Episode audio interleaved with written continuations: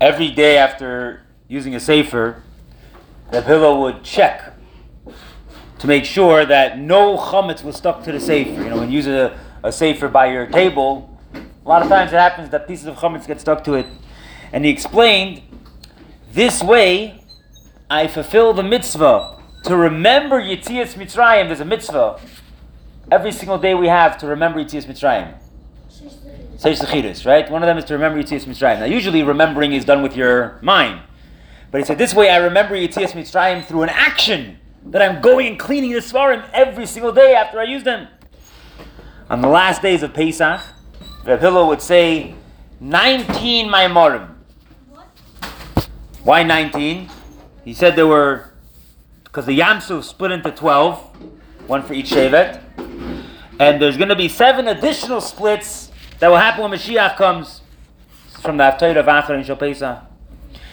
Another one of his minhagim that although it says throughout Gemara that the nature of some things have changed and therefore what might have been a danger in their times did not necessarily apply to us that, that for us it's dangerous so therefore although it's mentioned that it's dangerous to pull out someone's teeth there were many tzaddikim who allowed their teeth to be pulled because the nature of things changed. Yataka used to be dangerous to pull out your teeth, but not anymore. Reb Hillel, however, would not allow it for himself.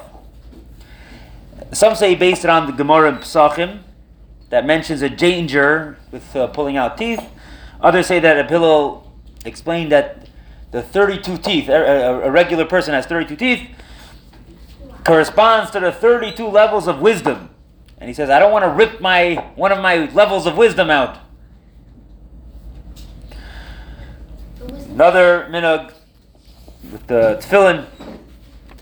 Once, when the Hillel was returning from davening, one of his talmidim saw him carrying his talus bag and knew that he wasn't supposed to be lifting heavy things.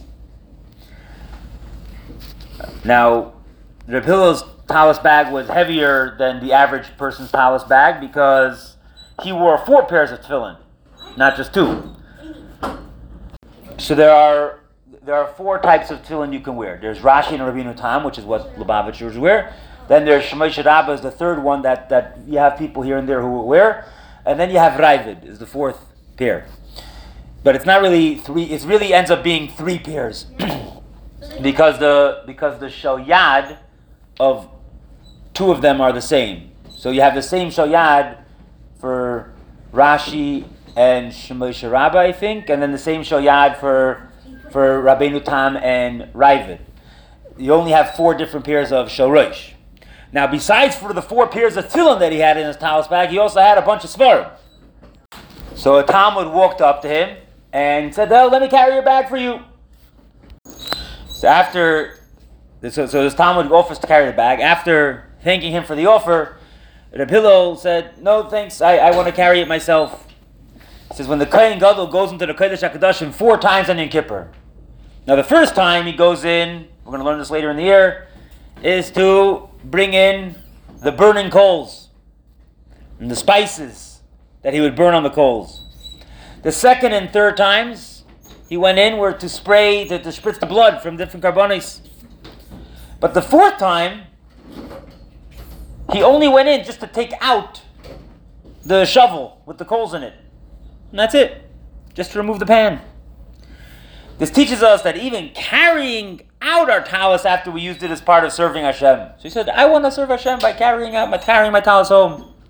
On a different occasion, Reb Mordechai Yoel was once traveling with Reb Hillel when they came to a swampy section of the road where it was very, very like super muddy.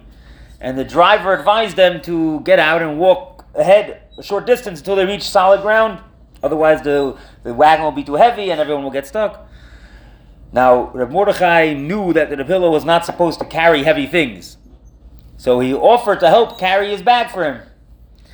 And the Hillel respectfully declined the help. And he said, Mordechai Yoel, you know how precious you are to me, and I would give you everything. But there's one thing I can't give over to you, and that is my atzmus, my essence. Who am I? And this my talis and tefillin, this is my atzmus. I don't want to give that over to you. So I'm going to carry it. On a different occasion, he once told the Mordechai Yoel, It's a mitzvah to carry it. How could I give away a mitzvah? Another story about the Hillel and Tefillin.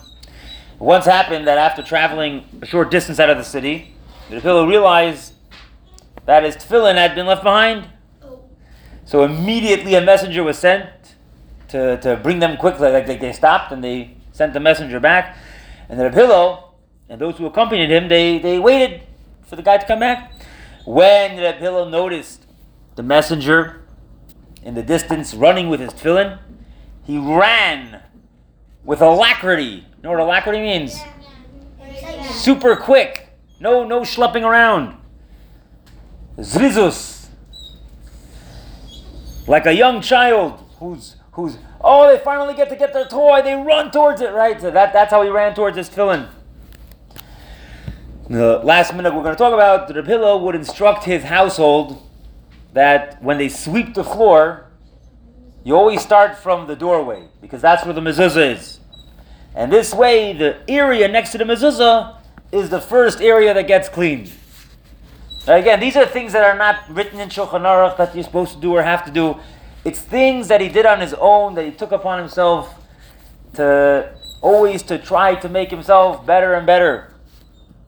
And we will continue tomorrow.